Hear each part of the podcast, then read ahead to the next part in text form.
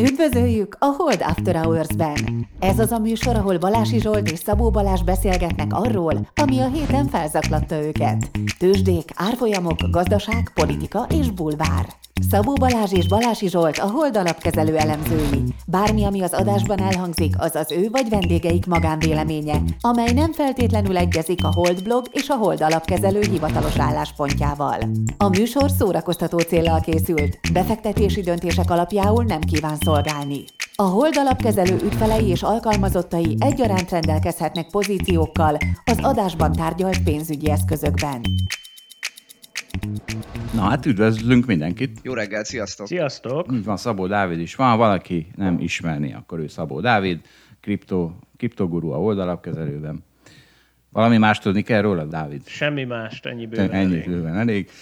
És uh, rólam annyit kell még tudni, most én kaptam ezt a köhögő nyav- nyavaját, ami hozzáteszem a karanténotok miatt van most mindenkinek, mert ugye mindenki elveszített minden immunitást, minden szírszarvírusra, és ez mindenki köhög. Tessék. Nekem múlt héten volt, de ügyesen kivágtad az adásból. És akkor Dávid visszatérve még egy korábbi szezonbeli témánkra, a gatyám így még mindig épp hogy csak rám jönnek. Tehát még mindig nem tartunk ott, hogy a karanténotokat kifogytam volna. Ó, hát ezt nagyon sajnálom. Hát még igen. Sőt, ugye előző héten beharangoztuk a Concord elleni focit. Ezt majd csak később fogjuk elemezni, mert hiszen egy jó napilapnak a hátulján van a sportrovat, de igazság szerint ott is, ott is megtorpedózta a játékunkat ez a karantén évetek. Csapás sorozat, ez a karantén csapás sorozat. Te Zsolt, van így értelme élni? Így, hogy már nincs karantén, így, így újra kezd, de még nem tartunk ott, hogy legyen. Na, ehhez is van egy nagyon jó idézet, ez pont Ricky Zserrőitől jött. De nem, ez csak a végére, ez a végére, ez a legköszönő idézetünk. Látod, Dávid, most majdnem fölborítottad a menetrendet. Nem várt kérdésem? Itt az új fiú is. Legközelebb nem ívunk, ha így viselkedsz. Na tessék, de hát akkor ha már vírus, meg betegség, még a karantén elején volt egy nagyon jó cikk, nem is tudom, illetve sok cikk, ami mind arról szólt, hogy a bizalmat élvező kormányok fognak ettől az egész vírustól, meg járványtól előnybe kerülni. Tehát nem Kína, hanem mit tudom én, Dánia, vagy mit tudom én, hol élvezik a nagy... Illetve de igen, pont Dánia, nagyon jó. Ugye, és van pont egy cikkünk a portfólión írta, Inkább államokról van szó, nem kormányokról. és az állam és a kormány nem ugyanaz? Nem, nem ugyanaz. Az állam az valami olyan dolog, ami, ami már egy ilyen történelmi, vagy ebben a kontextusban itt az állam valami olyasmi dolog, aminek van egy ilyen történelmi vonala, hagyománya, a kormány az pedig egy adott kormány. De az, hogy, hogy bizonyos államokban általában a kormányok nem élveznek bizalmat, az, az szintén egy létező jelenség. Igen, azért erősen korrelál, nem? Az állammal és a kormányjal kapcsolatos bizalmad. Még ha nem is szedi le száz százalékát, ebbe igazatok van. Persze, csak nem az adott kormány felelős az elmúlt száz évért. Azért nem. Az elmúlt x évért igen. Például a járványkezelésért igen. Na mindegy, akkor, most akkor térjünk el oda, hogy Portfolio.hu-n írta Kemenesi Gábor, biológus, víruskutató. Ő csinált azt a videót, és amikor oda ment ilyen vírus szkeptikusokhoz ma elmagyarázni, hogy hogy van, a, merre, meddig, hány méter. Az nagyon jó videó volt, azt érdemes megnézni, lehet, hogy azt is majd belinkeljük.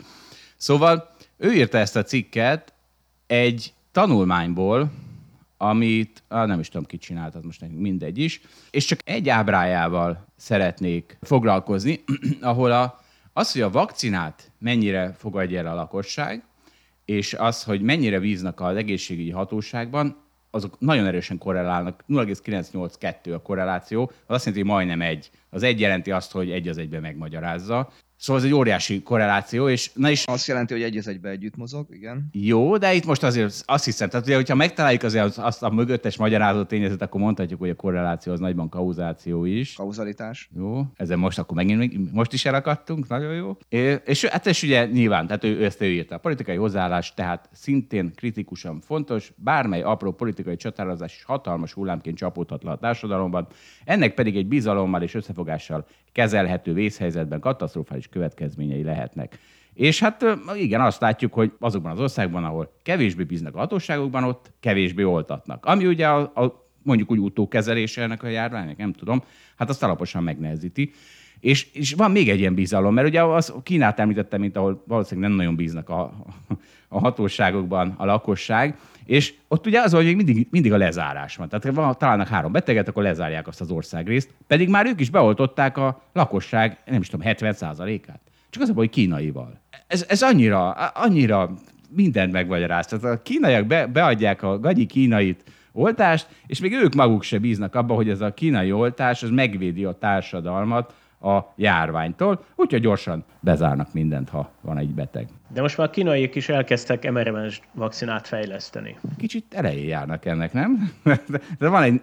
Hát náluk nem kell olyan sokáig, náluk nem tart olyan sokáig. Ja, nem olyan szigorúk az előírások. Építenek a nyugati tapasztalatokra. De Zsoltam, ugye nem véletlenül mondtam azt, hogy ez nem biztos, hogy magyarázat lehet korreláció, tehát simán lehet az, hogy a, a legjobban képzett, oktatásilag legjobban képzett társadalmakban fogadják el leginkább a vakcinát, és kész. Az, hogy az államban még bíznak, az, az csak korrelál mindezekkel. Jó, oké. Ugye mi történt, hogy kezelte a, például a fejlett világ ezt a járványt annó? Hát úgy, hogy gyakorlatilag eltávolították a gerincét a társadalomnak. Gyakorlatilag most már gerinctelen társadalmak élünk, hiszen akkor nektek azt mondtátok, hogy este 8 nem mentek az utcára, akkor nem mentetek az utcára. Amikor azt mondták nektek, hogy egy fagylalt nyalás, Balatonfüreden a 150 ezer forint, akkor befizettétek a 150 ezer forintot, vagy inkább nem nyaltatok a fagyitokba. Szóval egyértelműen a svédeken kívül mindenki elveszítette a gerencét, és azt nem értem, hogy ha már ezen túl vagyunk, tehát most már, most már tényleg, most már a politikusok bármit megtehetnek a társadalmakkal, akkor miért nem kötelező az a rohadt oltás? Tehát ha valami egyértelműen hasznos, ami 94% védettséget ad, az az oltás. Ehelyett a maszkot kényszerítették rád, ami talán ha egy százalékot javít ezen a védettségen. Ehelyett a 150 ezer forintos bírságot kényszerítik, ami még annyit se. Szóval, hogy hol van már a kötelező oltás? Hát azért azt tudod, hogy miért népszerűtlen. E, na jó van, hát akkor visszatértünk oda, hogy ki bízik és nem bízik a izében. Egyébként... Hát de most tehát lennél a politikus, és 40%-a az országnak elutasítaná az oltást, hát megmernéd lépni. Hát azt szeretnéd Zsolt, hogy újra válasszanak. Egy ilyen fontos kérdésben, aminek ekkora az elutasítottsága, te valamit kötelezően belemelsz. De Zsolt az nem kerülne ilyen helyzetbe, hogy erről kéne dönteni. Én szakértői kormány lennék, és a szakértői kormánynak nem kell emiatt aggódnia, hogy újra válasszák. Hát jó, azért így könnyű. Így van. Így könnyű, így könnyű jól kezelni egy országot, nem? Vagy nem kell újra választatnod magad a ostoba szavazóval. Egyébként Vakmajom gyűjtötte ezt a cikket, nagyon jó. Finországban közel ezer ember szorul intenzív ápolásra a Covid miatt, és közülük 10, tehát 1 százalék az, aki mindkét oltást megkapta, és fel vannak háborodva az egészségügyi dolgozók. Hát könyörgöm, a többiek is megkapták volna, akkor mondjuk hát nem tudom, akkor 20 fő lenne az intenzív osztályon, nem ezer. Tehát ez az, amiről beszélek, hogy, hogy hát ez, ez milyen dolog, hogy minden hülyességet rátkényszerítenek, kivéve az oltást, ami aztán tényleg megoldaná ezt az egész problémát. Hát oké, de mondjuk a globális felmelegedés problémáját meg az oldaná meg, hogyha egyszerre mindenki sokkal kevesebbet fogyasztana és valahogy ezt a döntést sem kényszerítik rá az emberekre. De az azért nem olyan akut probléma. Tehát az, az, azért, azért mindig tiltakozom, hogy ez egy ennyire akut probléma lenne. Hát biztos, hogy nem annyira, nincsenek ezzel. Oké, okay, ez... hát most általánosságban mondtam neked egy példát. Egyébként ki tudja, ez lehet, hogy akut probléma, csak hosszú távúak a következménye. Tehát ugye nyilván most kéne valamit tegyünk ahhoz, hogy 20 év múlva valami más legyen Értem, hogy ebben az értelemben ez nem akut, de azért sürgősnek tűnik. De nem is biztos. Tehát érte az a baj ezekkel, hogy azért ez nem, ez nem ugyanaz, mint hogy nem feküdne Finnországban ezer ember az intenzív osztályon. Jó, oké, értem, igazad van, persze. Gondolj bele, minél nagyobb az elutasítottság az oltás irányába egy országban, annál nagyobbat bukik az a politikus, aki mégis megpróbálja ennek ellenére kötelezővé tenni, Persze, ilyen országban en, en, minél, annál nagyobb az értelme ennek a kötelezővé tételnek. Lásd, Romániában például 30% oltatta be magát, azt hiszem Bulgária még alacsonyabb. Tehát ez a nyugat-kelet tengely azért alapvetően létezik. Igen, és ugye ez a államban való bizalom tengely is egyben azért. Igen, abszolút. Na de figyeljetek, ez a cikkhez még két könnyedebb téma. Az első, azt hiszem, ezt az én, én saját sikeremnek könyvelhetem el. Nézzétek rá erre a képre, ami a portfolio.hu-n illusztrálja azt a című cikket, hogy mitől sikeres egy járványkezelés, mit tanulhat Magyarország, mit vettek észre. Egy csinos lányt látok. Dávid, te mit látsz? Én is egy csinos lányt látok, vagy hát ugye nehéz megítélni, mert szájmaszkban van. Ki tudja, hogy csinos-e?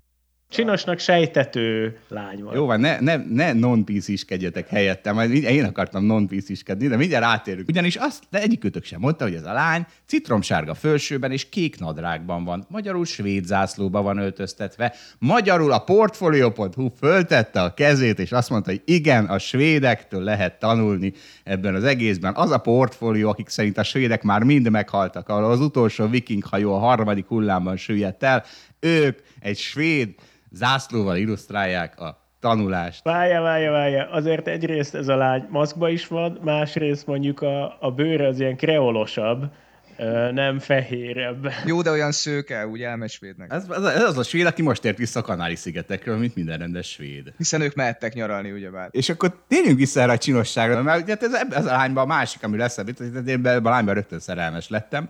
És ugye azt, hogy ezt, ezt, így, ezt így kimondom, ezt azért mondom ki, mert én azt hiszem, hogy ettől megáll a PC hallgatók szíve, nem? Tehát hogy lehet ilyet mondani? Hogy mondhatja egy fiú azt egy podcastben, hogy tetszik neki egy lány, Hát ez a himsovinisztia disznó. Hát ennek tetszenek a lányok, és még ki is mondja. Valás, hogy van ez? Hát nem tudom. Érdekes, hogy egy ilyen stockfotóba szerelmes lettél. Azt gondoltam, hogy meg kell hozzá moccanni is az embernek, hogy úgy jobban megismerd, de elég így kép. Jó, lehet, hogy múló szerelem, tehát ez, ez lehet, hogy beszélgetnék vele, akkor múló szerelem lenne. Vagy esetleg vársz a következő képig. Azért te Zsolt viszonylag könnyen lesz szerelmes, én úgy vettem észre. De, á, nem, hát azért, azért ez egy nagyon csinos lány. Na mindegy, szóval gratulálunk a Portfolio.hu-nak, ez egy nagyon tartalmas cikk volt, amit kiraktak Kemenesi Gáborral együtt. Na Balázs, akkor, akkor menjünk BC tájakra. Mi van Angliában a halloween karácsonya? Fú, hát Angliában rengeteg probléma van, erről fogunk most beszélgetni. Többek között nagyon magas a gázár, ami akadályozza az élelmiszerellátást. Másik oldalról az, ami az egész világban probléma, az, hogy a szállítási meg ellátási láncokkal probléma van, az itt is megjelenik. Ez szintén hat arra, hogy pontosan a fogyasztók a jól megszokott termékeiket meg tudják-e vásárolni a boltjaikban. Meg hát úgy általában itt van a Brexit, aminek van egy csomó hatása, amit nagyon nehéz szétszálazni, de a lényeg az, hogy, hogy Angliában most a következők látszanak. Az egyik érdekes dolog, hogy elkezdték a karácsonykor szokásos termékeket kirakni a polcokra, aminek egészen sok oka van. Az egyik ilyen például az, hogy elrejtsék azokat az üres polcokat, amiket most nem tudnak feltölteni más termékekkel. Tehát egyrészt hiányzik Angliában egy csomó kamionsofőr, ami miatt akadoznak az ellátások, és ezért is üresek a polcok. Másik oldalról a magas gázárak miatt nincsen széndiokszid, elegendő széndiokszid, és így mindenféle húsok, meg mindenféle élelmiszerek, például szénsavas üdítők gyártása is akadozik. Na jó, e- először is hát folyton megyek táncolni. Az egyik tánccal valaki hozott karácsonyi sütit, és mondta, hogy már az Aldiban kapta, vagy nem tudom, hol kapta. Szóval azért ez nem biztos, hogy ez feltétlenül a, a hiány rejtegetése, bár nagyon jól beleillik azokban a narratíváinkba, hogy a Brexitet, hogy megszívják a britet, főleg a Brexitet, ugye, mert ők is ezt részben azzal magyarázzák, hogy még importálni sem nagyon tudnak most, mert olyan bonyolult lett egy, nem tudom mi, egy láda Coca-Cola behozatala. És ez nagyon jó, én is, nekem is a Facebookon szembe jött egy, nem is tudom, Financial Times cikk, ahol a UK Business Secretary, bármi is legyen az, mondta, hogy nem lesznek háromnapos munkahetek, és nem, lesz, nem, nem, es, nem zuhanunk vissza 1970-be. Ezek alarmista és teljesen félrevezető hitek, vagy nem tudom még állítások, mert ugye mindenki attól tart, hogy annyira kifogy mindenféle alapanyagból a UK, hogy nem lehet dolgozni csak heti három napot, mint ahogy ugye mondjuk a csipekből kifogytak a autógyártók, és most Kelet-Európában van, aki egész augusztusban semmit nem gyártott, vagy szeptemberben, mit tudom, hogy melyik periódusban. Szóval, hogy UK még nagyobbat szív éppen. Na de várjál, te a Financial Times-on olvastad ezeket, azt gondolod az hiteles forrás. Én a Daily Mail-ről hozom az információimat, csak szólok. És egyébként azért vannak kint ezek a karácsonyi cuccok, mert hogy a Halloween állítólag el lesz törölve. Mert ha nincsen széndiokszid, Egyébként a széndiokszid az azért kell, mert a, a húsgyártásoknál, a vágásnál azt olvastam, hogy ez egy ilyen szükséges dolog, és például nem lesz pulyka Halloweenre, és hogyha már úgyse lesz pulyka Halloweenre, meg ezt el kell törölni, és egyébként az ilyen legnagyobb ilyen csirkegyártó mondta ezt, hogy hát készüljenek az emberek, hogy lehet, hogy a Halloween-t el kell majd törölni, akkor már úgy döntöttek a, úgy döntöttek a boltok, hogy hát jó, ha már nincs Halloween, akkor, akkor készüljünk a, a karácsonyra. De még kicsit kifejtve, hogy ez miért is történt, tehát ugye egyrészt a magas gázárnak egy csomó oka van, amit szerintem egészen nehéz szétszálazni, de az egyik az az, hogy visszatért az erős ipar, magas lett újra a gázfogyasztás, egy 2019-hez képest is, és ehhez képest pedig Oroszország nem szállít annyi gázt, mint annak előtte. Ugye van egy csomó zöld beruházás, állítják át az erőműveket szénről gázra, ahogy mondtam, az ipari felendülés most jóval elősebb, mint annak előtte, ugye a szolgáltató szektorral szemben az ipar viszonylag erősé vált az elmúlt egy-két évben, és hát ez okoz ilyen fennakadásokat, ugyanis a gázár az az ötszörösére növekedett. És marhahús, disznóhús, ez, ez, tehát ez mindenféle húst érint. Például a testvérem, aki Angliában tanult, kérdeztem őt, hogy mit látott ennek kapcsán, és azt mondta, hogy a reptéren már nem volt Whopper a Burger Kingben. Jó, de hogy ez nem olyan, hogy a kapitalizmus majd ezt megoldja. Persze nem tudom, hogy a széndi, kieső széndiokszid termelő kapacitásokat hogyan lehet pótolni, de valahogy azt gondolom, hogy ha nincs és drágán lehet eladni, akkor majd lesz. Igen, csak sokára. De, ugye nekem ebben az a gyanús, hogy mindenhol fölmentek a gázárak. Tehát nem csak Európában, ahol azok az érvek vannak, amiket te mondtál, Balázs, hogy például Oroszország nem számít, de az Egyesült Államokban is. Tehát, hogy én egy kis pénzügyi spekulációt is érzek azért a háttérben, ha már kapitalizmus. Várj, ez rövid távon lehet, de Amerikában úgy olvastam, hogy ott meg a hurikánok, meg tornádók miatt estek ki kapacitások, tehát hogy valahogy mindenhol most vannak ilyen rövid távú problémák, de mondok még egy ilyet, ugye, hogy a magas gázárak miatt nem éri meg a műtrágya termelőnek működni, a műtrágya gyártó gyáraknak, és ezért ők melléktermékként gyártották a széndiokszidot. Egyébként erről soha nem hallottam, hogy a széndiokszidot így használják. Nekem csak az volt meg, hogy ez valami rossz dolog, és akkor látjátok, most végre nem gyártjuk, és hát egyből baj van. Milyen érdekes. Ez valami, ez valami másfajta széndiokszid. Tudod, mi lesz, Dávid, a megoldás? Az, hogy két év múlva már kiszippantják a levegőből a széndiokszidot, és itt fogsz szívni, hogy aggódtál a klímaváltozás miatt, amikor tíz év múlva már szó nincs is széndiokszid a levegőben. Nem is. Akkor mit, mi történik? Azt akkor nem növekedünk, nem? Mert azt, azt építjük be a testünkbe, vagy részünk. Tehát legalábbis a növények biztos. Hát szörnyű lenne, igen. Na jó van. Ez valószínűleg egy nagy hülyeség volt, amit most mondtál, de nem tudjuk cáfolni, mert nem értünk hozzá. Nem, nem, a növények abból nőnek, hogy a... Le... Hát igen, de mi nem növények vagyunk. jó, oké, ebben megegyezhetünk. Valázs nem növény. Valaki mondja már azt, hogy nincs is Halloween, hanem mincentek van. Ezt, nehogy már ezt kihagyjuk ezt a, ezt a azért.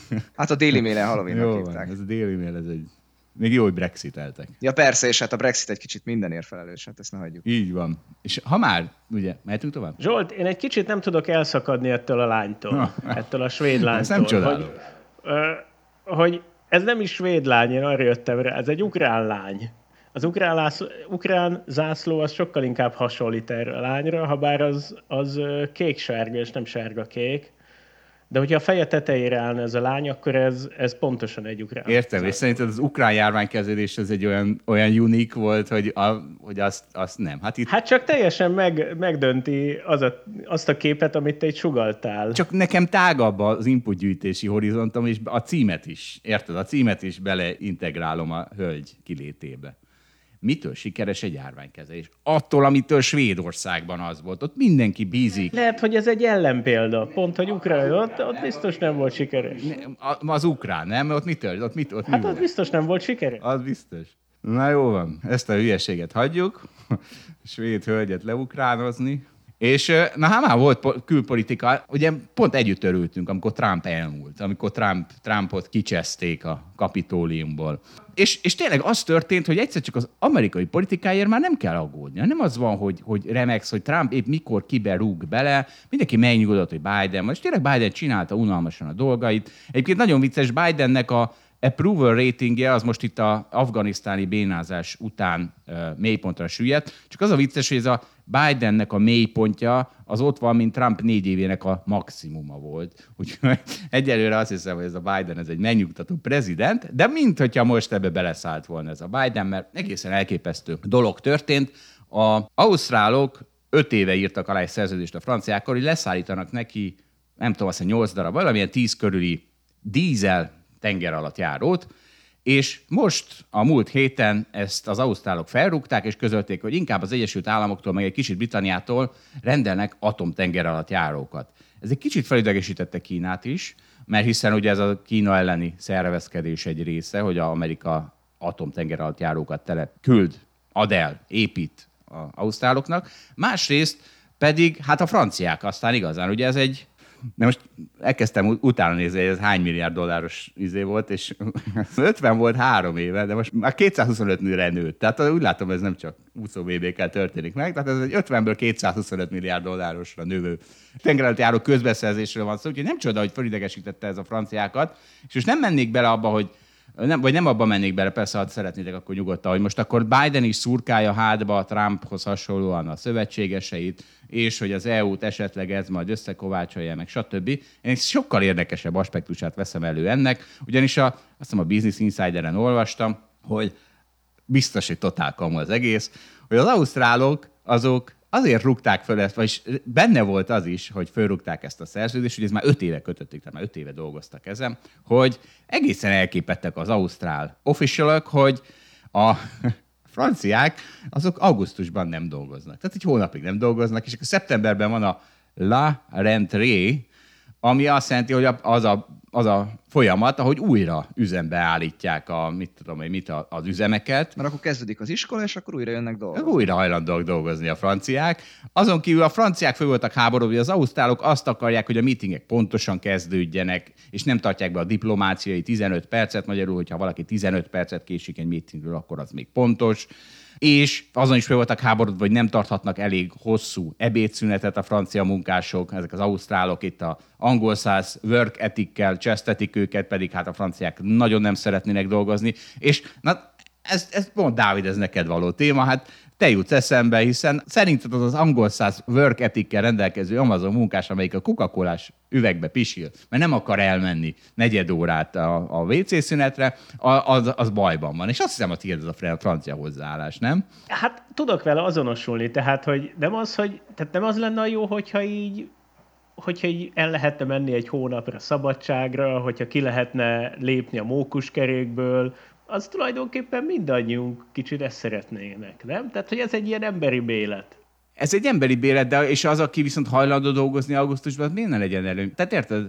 Valahogy ez furcsa, mert ugye erről szól a kapitalizmus. Hát milyen, milyen világot szeretnénk? Hát a franciák ilyet szeretnének. De hogy legyen, hogy letiltod, a, letiltod előnyként azt, hogy a augusztusban aki dolgozik, az ne lehessen előny. Szegény franciákat ne lehessen kidobni ebből a közbeszerzésből. Igen, tehát én nem értem, Dávid, hogy hogy, hogy hogy legyen ez. Nincs jó válaszom rá, hogy ez hogy legyen, de hogy valahogy nem az lenne az emberi, hogyha ezt úgy lehetne kiszállni a mókus De akkor mindig kiszállnának, hát pont a múlt héten beszéltünk. Jó, hát ez lenne a jó, mindenki kiszállna. Na, de Dávid, hát igen, de hát közben az, az a hideg valóság, hogy a kínaiak meg építik mind a 12 hónapban az atomtenger alatt járóikat, és hát szegény franciák meg csak 11 hónapot, és akkor Na, aztán És nem az lenne jó, hogyha a kínaiak is olyan kis kellemes, nyugodtan nem feszülnének az egészre rá, meg ilyen világhatalmi ambícióik lennének, hanem mindenki ilyen nyugisan élvezni az életet. Az a baj, Dávid, hogy te úgy állsz az élethez, mint egy avokádó, akik ugye izé, lapics laposan, és nem akarnak dolgozni.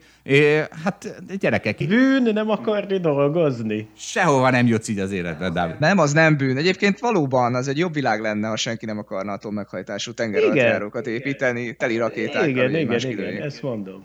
Hát értem, hogy nem ilyen a világ, tehát hogy persze, és de hát attól még ezen fel vagyok háborodva. Ne, nem, akkor így kérdezem neked. Hát én is beleállok, basszus, dolgozom látástól vakulásig, aztán milyen életem van? Nem embernek való. Akkor egy tök szubjektív kérdés. Most ebben a vitában, ahol a franciák, az ausztrálok a francia work panaszkodnak, neked ki a szimpatikusabb? Ö, hát az ausztrálok a szimpatikusabbak, persze. Balázs? Az ausztrálok. Nekem is. Akkor most hogy van ez? Hát azért, mert azért van bennem egy ilyen munkakényszer, hogy ilyen volt a neveltetésem, hogy mégiscsak ugye az az ember számít, meg ér valaki, mint a, aki dolgozik, de hogy ez nem jó. Tehát, hogy nem azt mondom, hogy, hogy, hogy ami nekem szimpatikus, vagy aki ebben a sztoriban nekem szimpatikus, az, az igazából a jó megoldás.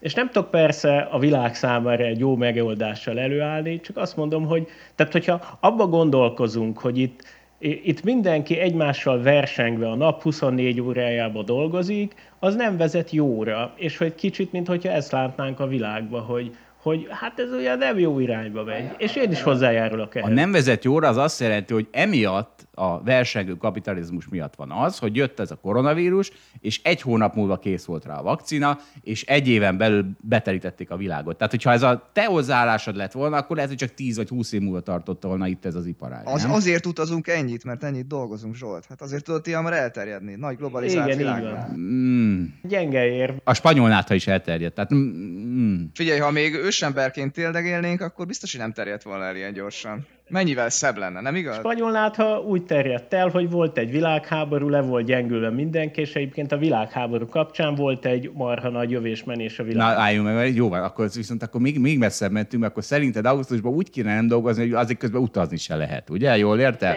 Nem, nem ezt mondom. Hát de, most ezt mondtátok, mert hogy hát... E, nyilván az se tesz jó a, a világnak egyébként, hogy nagyon sokan nagyon sok fele utaznak, és rengeteg széndiokszidot bocsájtanak ki a repülők, és igazából ez szintén egy nem fenntartható dolog.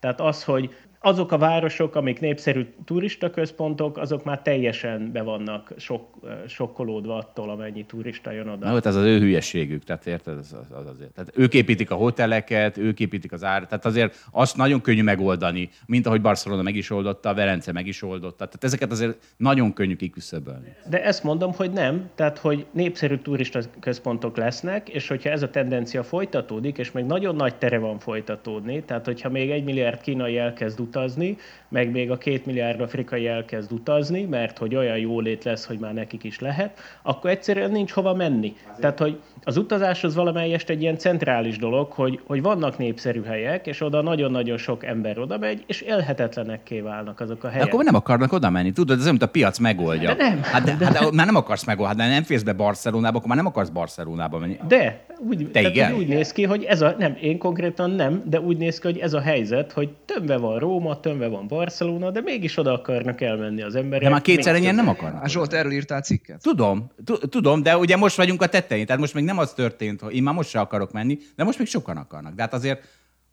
nem értem. Hát azért, tehát például, ha már nem lesz szállás, mert nem tudsz foglalni, akkor már nem akarsz oda menni, mert akkor nem tudsz, nem? Majd akkor épülnek még szállodák, hogy ebben a világban De akkor azért élünk, szálloda, most szálloda izé lesz. Hát de van ilyen egyébként, ugye? Úgy tudom én, Bermudán, meg nem tudom, ahol csak szálloda egy település. Hagy szúrjak itt közben egy sorozatajánló rovatunk következik epizódot.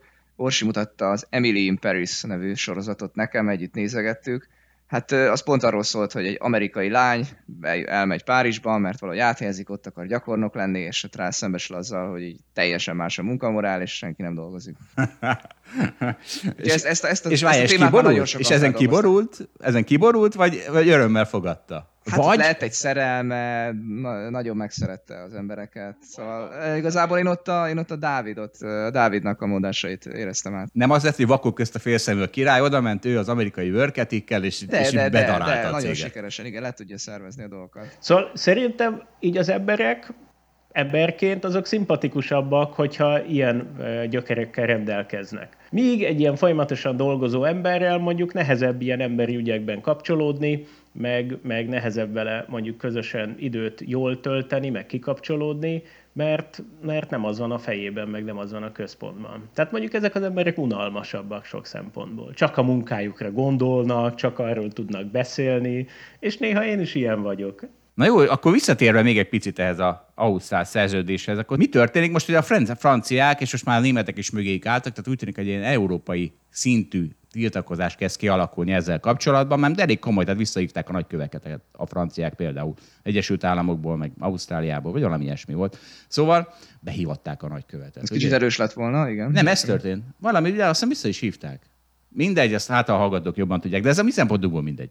Na szóval, akkor most azt mondom, hogy nekünk is itt föl kéne háborodni lenni, nem? Mert hogy mi európai emberek elbuktunk egy ekkora közbeszerzést. És akkor erre hallgat azt mondja, hogy hülye vagy, hát mit érdekel engem az, hogy franci, egy francia cég, a francia állam elbukta a közbeszerzést. Na és akkor csak ezt kell kiterjeszteni arra, hogy egy magyar üzletembernek lesz-e közbeszerzése, vagy nem lesz, köz, vagy ő építi azt az utat, vagy nem ő építi. Igazából tök mindegy nekünk hallgatóknak, mint ahogy a francia. Hogy érzed ezt, Balázs? Hát azért egy kicsit más a kitettség, tudod így. Az uniós támogatásokon keresztül a franciák kevésbé hatnak ránk, mint a magyar költségvetés. Azt hiszed, de, de ez ugyanúgy az lesz, hogy a fene vigye el, ugyanúgy a, a, mit a Magyarországnak is egy szűk rétege kap abból a pénzből, ami idejön EU-s uniós támogatásból, és engem úgy pont annyira hidegen hagy, mint az, hogy a franciák, azok most meg, ők építik azt a izét, járót, vagy nem. És egyébként a legfontosabb érvet sehol nem olvastam. Hát ezek mit csináltak? Dízel tenger alatt járót cseréltek, atom tenger alatt járóra, magyarul környezetet védenek. És ezt nem olvastam meg, az ausztrálok sem mondták, hogy hát mi a zöld tenger alatt járóra váltottunk, semmi másról nincs szó, mert azt nem tudnak építeni a franciák. Én amikor mondtad még, hogy hát az európaiak elbuktak ebben a történetben, akkor azt hittem, hogy azt akarod hangsúlyozni, hogy hát úgy mi európaiak úgy általában elbukunk, hogy hát még ezt a közbeszerzést tudjuk megcsinálni. Ugye van ez a mondás mostanában, sokszor elhangzik politikából, hogy hát mi vagyunk a gazdagok, de a védtelenek, hát ez a legveszélyesebb kombó, ide fog jönni mindenki, el fognak minket foglalni. De akkor nem vezetem most ezt ilyen messzire. Tudod, mert hogy a kínaiak azok 12 hónapig gyártják a tenger alatt járót, az a franciák csak meg nem. 11. Meg ez a zöld vonal, azért ez is gyenge lábakon áll, hogy az atom az, az a zöld, mert hogy hát ugye a széndiokszid kibocsátása valóban nincs neki, csak más jellegű a kockázati kitettsége egy ilyen atomtenger alatt járónak, vagy az atomerőműveknek. Tehát, hogy az atomerőművek azok olyanok, hogy persze elvileg meg, kell, meg lehet őket csinálni totálisan biztonságosan, csak van ember a, a sztoriban, szóval van humán közreműködés ebbe a sztoriba, és úgy néz ki, hogy mondjuk 30 évente felrobban egy atomerőmű. Ez egyik dolog. A másik dolog az az, hogy az nincs megoldva, hogy a nem tudom, 900 millió éves felezési idejű uh, urán izéket, azokat majd hova teszik le. Jó, lehet, hogy egyébként most hülyeséget mondtam, de hogy ezek ilyen sok, sok millió Mindegy, hogy hány millió. Igazából mindegy, hogy hány. Radioaktív. Oké, okay, rendben. Nem, csak szeretnék egy ilyen relativitázást tenni, hogy olyanokba gondolkozunk, hogy akkor olyan tárolót építünk, ami száz évig is tárolja, biztonságosan fogja tárolni ezeket a szennyező anyagokat.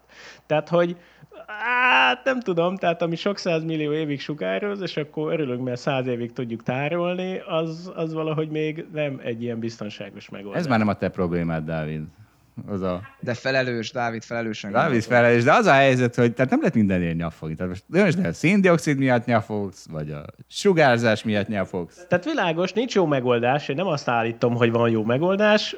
Hát igen, kicsit sokan lettünk itt a Földön, és mindenki fogyasztani akar, és mindenki jobban akar élni. És úgy néz ki, hogy a Földnek nincs elég erőforrása arra, hogy ez megoldható legyen. Vagy a szegénység miatt nyafogsz, akkor fejezzük be így a van, így van. Igen, igen, igen. Amiatt is nyafogsz, ezt nem hiszem el, Dávid. Ami, nyafogni. Na de figyeljetek, Mark, Zucker, Mark Zuckerberg is szeret nyafogni.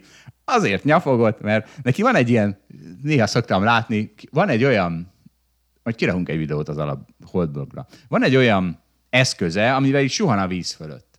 És ez egy ilyen hullám meghajtásos, tehát valami olyasmi, tehát mondjuk, mint egy jetski, csak kiemelkedik a víz fölé, és ahogy pumpálja, attól is suhan a víz fölött, mert valami olyan szárnya van a víz alatt. És ezzel ment körbe, és fel van háborodva, hogy a sajtó erről úgy számolt be, mintha az egy elektromos surfboard lenne. Az ő hullám meghajtásos környezetbarát izéjéről, és nagyon, nagyon tetszett nekem, hogy Zuckerberg amiatt nyafog, hogy a média rossz színben tünteti őt fel, miközben ő a legnagyobb média cég. Hát gyártson ő is egy atom meghajtású szörföt, aztán kész.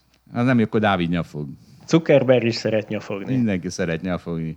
Csak hiszti ne legyen. Jó, de hát Zsolt, te is szeretsz nyafogni. Itt nyafogsz mindig a kilóid miatt, meg a karantén miatt. Azért nem nyafogok, elmegyek táncolni. Hát most már nem nyafogsz, azért nyafogtál elég Am- amikor, Igen. Jó, én is nyafogok. Dávid, te tudod, kik azok az avokádók? Én tudom. Jó van. Na hát egy hallgatónk képzeld, vagy egy hallgatónk barátnője nem tudja. Én ezt, ezt nem értem, hogy miért nem tudja. Csak 25 éves, ahogy írta a hallgatónk. Talán mert mi találtuk ki ezt a fogalmat. Hát az, hogy avokádó generáció, nem biztos, hogy mi találtuk. Hát Igen, az, nem, nem, van ilyen nem. a neten, de azért annyira nem ismert. Jó, na és megpróbálta neki elmagyarázni, nem elmondom egy mondatban. Tehát a, az avokádók azok a fiatalok, akik avokádós szendvicset esznek 5 dollárért, és aztán nyafognak, hogy nincsen tőkéjük arra, hogy az ingatlan tőketörlesztőjét kifizessék. Hát ezt így nem lehet, kedves avokádók. Ez a városi fiatal generáció. Így van. És a hallgatónk miközben magyarázta volna a barátnőjének, hogy kik azok az avokádók. Nem jól mondott Zsolt, tehát a lényeg az, hogy egy hallgatónál ment az adás, és a barátnője kérdezte, hogy mi a fenéről beszélünk, amikor az avokádókra hivatkozunk, és hát a barátja épp elkezdte volna magyarázni, mert ő már régóta hallgatja a podcastunkat, amikor is meglátta. A barátnője avokádos lábkrémét. Nagyon jó. Egyébként nekem az fogott nekem engem a sztoriban, hogy a mai avokádók nem Titanicot néznek együtt a barátnőjékkel, hanem minket hallgatnak együtt a barátnőjékkel. Ez tényleg ez így megörvendezteti az ember lelkét. Ráadásul okosabbak is lesznek, mint amikor mi lettünk a Titaniktól. A Titanicot tudod mi, nem, Balázs? Persze. Jó van. Mármint, hogy a filmet, vagy Leonardo DiCaprio I- fogja. Azt tudom, ah, igen, a nem, nem, is, filmet is. Generációs gap van köztünk, és félek, hogy itt. A... De ez, ez amikor gyerek voltam, sokat ment a tévében. Én még moziban néztem meg. Te hol néztél? Én is moziban néztem. volt barátnő, te ilyen geek voltál, te neked nem volt szerintem olyan még barátnő, nem? Csak még kapucnis pulcsid volt.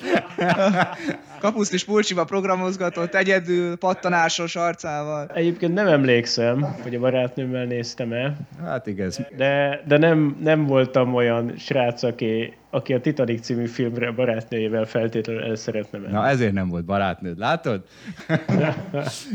Ezt mondja, hogy nagyon jó, és hát tessék, kapitalizmus ostromoljuk minden irányból.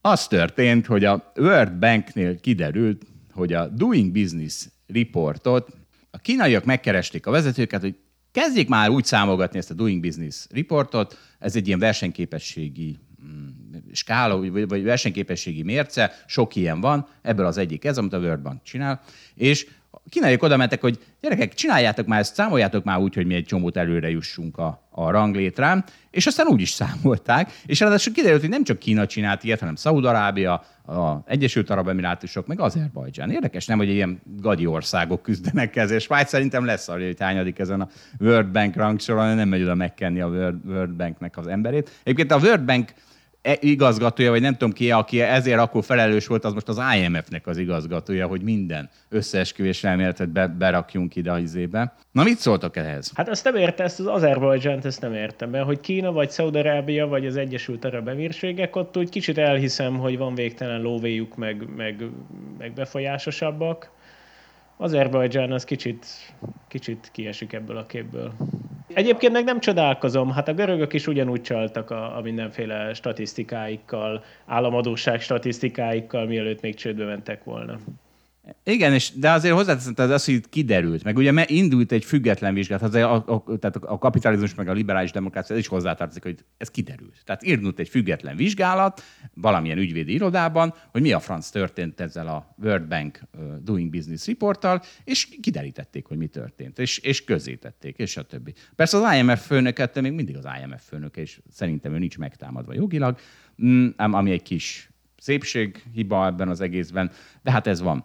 És ami egy érdekes cikk volt ezzel kapcsolatban, hogy Hát ez is furcsa. Az előbb, amikor beszélgettünk erről, hogy mindenjünknek az ausztrálok a szimpatikusabbak, itt van egy Bloomberg cikkről, szerintem a franciák lettek volna neki a szimpatikusabbak. Figyelj, bocs, egy kicsit erre visszatérve, hogy ez a report azért valószínűleg szintén valakinek az érdeke szerint van így, így kitalálva, és hogy az valószínűleg ilyen nyugati eredetű gondolat, hogy hogyan kell a Doing Business reportot értékelni, mitől jó biznisz csinálni. Na várjál, mert pont erről szól ez a cikk. Na szuper, mond. Meg ugyanez a kritika éri az egyetemi rangsorokat is. Hát a nyugati egyetemeken tanult hallgatók elkészítik a nyugati világban a rangsorokat, és lám-lám, Hát nem a kínai egyetemek vannak. E, jó, mondjuk azért ez egy komplexebb valószínűleg ez a gazdaság. Teljes gazdaságot sorrendbe állító izé, index, mint egy egyetemet sorrendbe állító, de igen, ilyesmi. Na de figyeljetek, mert pont erről szól ez a cég, hogy nyafog az író. Nem, örül az írója, hogy ez egy blessing,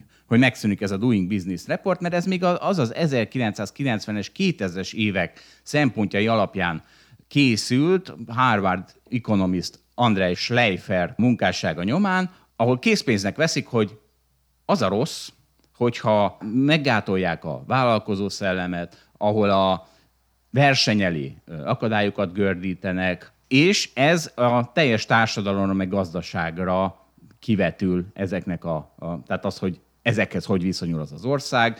Miközben azt mondja, hogy csomóan azt hittük, hogy a globalizáció majd azokat az országokat, amik ehhez, ehhez alkalmazkodnak, azokat fölzárkóztatja, meg stb. És na, szóval neki az a baja, hogy tehát ez, ez, ez a liberális szabadpiaci verseny reépül a biznisz. Tehát ak- akkor vagy jó ebben a Doing Business Reportban, tényleg, hogyha kevesebb akadálya van a versenynek. Tehát például Magyarország attól jutott el, előre, vagy abban volt nagy pozitívum a Doing Business Report szerint, amikor csökkentette az adókat, meg amikor ezt, amit sokan rabszolgatörvénynek hívnak, tehát amikor négy, évi 400 óra túlóra lehetővé tévő törvényt meghozta. Tehát ezek voltak az előrelépések a doing businessben, és ez a Dávid mentalitásával, vagy a francia mentalitással, ezek nyilván rosszak, hiszen akkor augusztusban is dolgozni kell az embernek. És ugye pont erről ír ez a izé, és, azért üzenem ennek a Bloomberges cikkírónak, hogy az egyáltalán nincs igazad. Tehát ezek tényleg azok az országok, amik a Doing Business reportban előrébb vannak, azok gazdagabbak, jobban élnek, és akár föl is zárkóznak. Tehát például hasonlítsuk össze Észtországot, meg Horvátországot. Ugye az Észtország az minden akadályt lebontott a verseny, és integrálódott minél inkább az európai gazdaságba, Horvátországban kívül maradt az Európai Unión, és aztán nézzük meg, hogy hova fejlődött a két ország a következő 20 vagy 30 évben. Na jó, de erre, erre nem a Horvátország a jó példa, hanem a távol-keleti országok. Vagy hát nézd meg Kínát az ease of doing business nem biztos, hogy annyira magasan van, aztán mégis nagyon fejlődik. Csak ott ugye az a baj, hogy Észtország és Kína közt annyira radikálisak a különbségek minden szempontból, hogy azokat nehéz összehasonlítani, és ezért hasonlítottam össze Észtországot és Horvátországot, mert ott inkább csak ebben volt a radikális gazdasági különbség, melyik integrálódott gyorsabban az európai meg a világgazdaság. Hát nekem meg az a hozzáfűzni valom, hogy te itt valamilyen fejlődésről beszélsz, meg jobban élésről beszélsz, úgy, hogy egyébként nem feltétlenül van a gazdaság arányban azzal, hogy mennyire boldogak az emberek, vagy mennyire oh. élnek ilyen szempontból jó. Jaj, Dávid, hát ezek már olyan távoli dimenziók, hát ne viccelj. Hát ezeknek nem célja, ezt nem lehet mérni. Ja, csak, de nem, egyébként persze itt a, a Doing Business Reportban az világos, hogy annak nem célja, csak ahogy te erről beszélsz erről az egészről, hát csöpög az a nyugati gondolkodás Igen, ez a, a mondataidról. Bloomberg-es Hogy mi a jó, mi a cél. Ez a baj. És egyébként azért valószínűleg az ausztrálos cikkben is az valamilyen szempontból mutatta meg azt a helyzetet. Biztos ugyanazt a helyzetet egyébként be lehetett volna úgy mutatni, hogy a franciák jöjjenek ki belőle szimpatikusabban. Na jól van. Na figyelj, akkor Dávid, hát most akkor előveszünk téged. Ugye Balázsral korábban beszéltünk, hogy megkérdezzük, hogy pontosan mikor lehetett a milliárdokat keresni a, a bitcoin piacon. Tehát amikor ezer szerezett, vagy tízezer szerezett, mit tudom én, 2016-ig, 17-ig, vagy most itt ebben a második körben lehetett sokat. És várjál, de előbb illusztrálom a helyzetet, mert az történt, hogy hallgattam az Animal Spirit-et, és ott most megy az a dolog, hogy az emberek a kriptó kitettségükre fölvesznek hitelt. Ugye Dávid, te is pont ebből is egy kicsit élsz. És uh, már... Szerintem is. A Dávid biztos, hogy hitelt a Na és azt hangzott el az Animal Spiritben, hogy mondta az az ember, a kép fölvette a 8-10 százalékos kamatozású hitelét a kriptó kitettségére, hogy én nem, hát én nem is, nem is Lambóra akarom, nem Lamborghini-t akarok venni, én csak egy sima Teslát akarok. És akkor szeretném, Dávid, megkérdezni, tényleg a ti kriptovilágotokban a Tesla számít-e a Suzuki Swiftnek? Egy.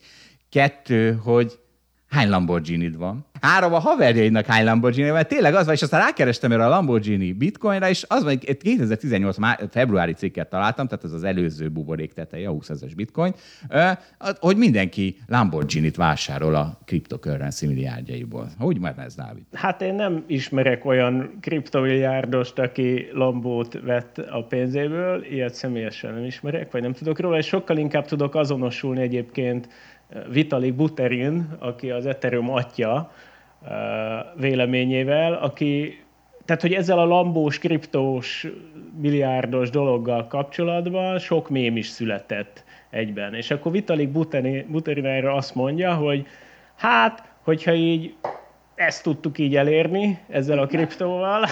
Ezeket a mémeket, a mémeket. Akkor, ezeket a mémeket, akkor ő azonnal kilép. Ja, én azt hittem, hogy akkor már letettünk valamit az asztalra, azt vagy azzal fogja befejezni. Akkor mi már visszavonulhatunk, mert már mi akkor? Nem, ő, ő ilyen társadalmi jobbító szándékkal dolgozik, vagy legalábbis ezt mondja magáról, és, és nem izgatja a lambókat.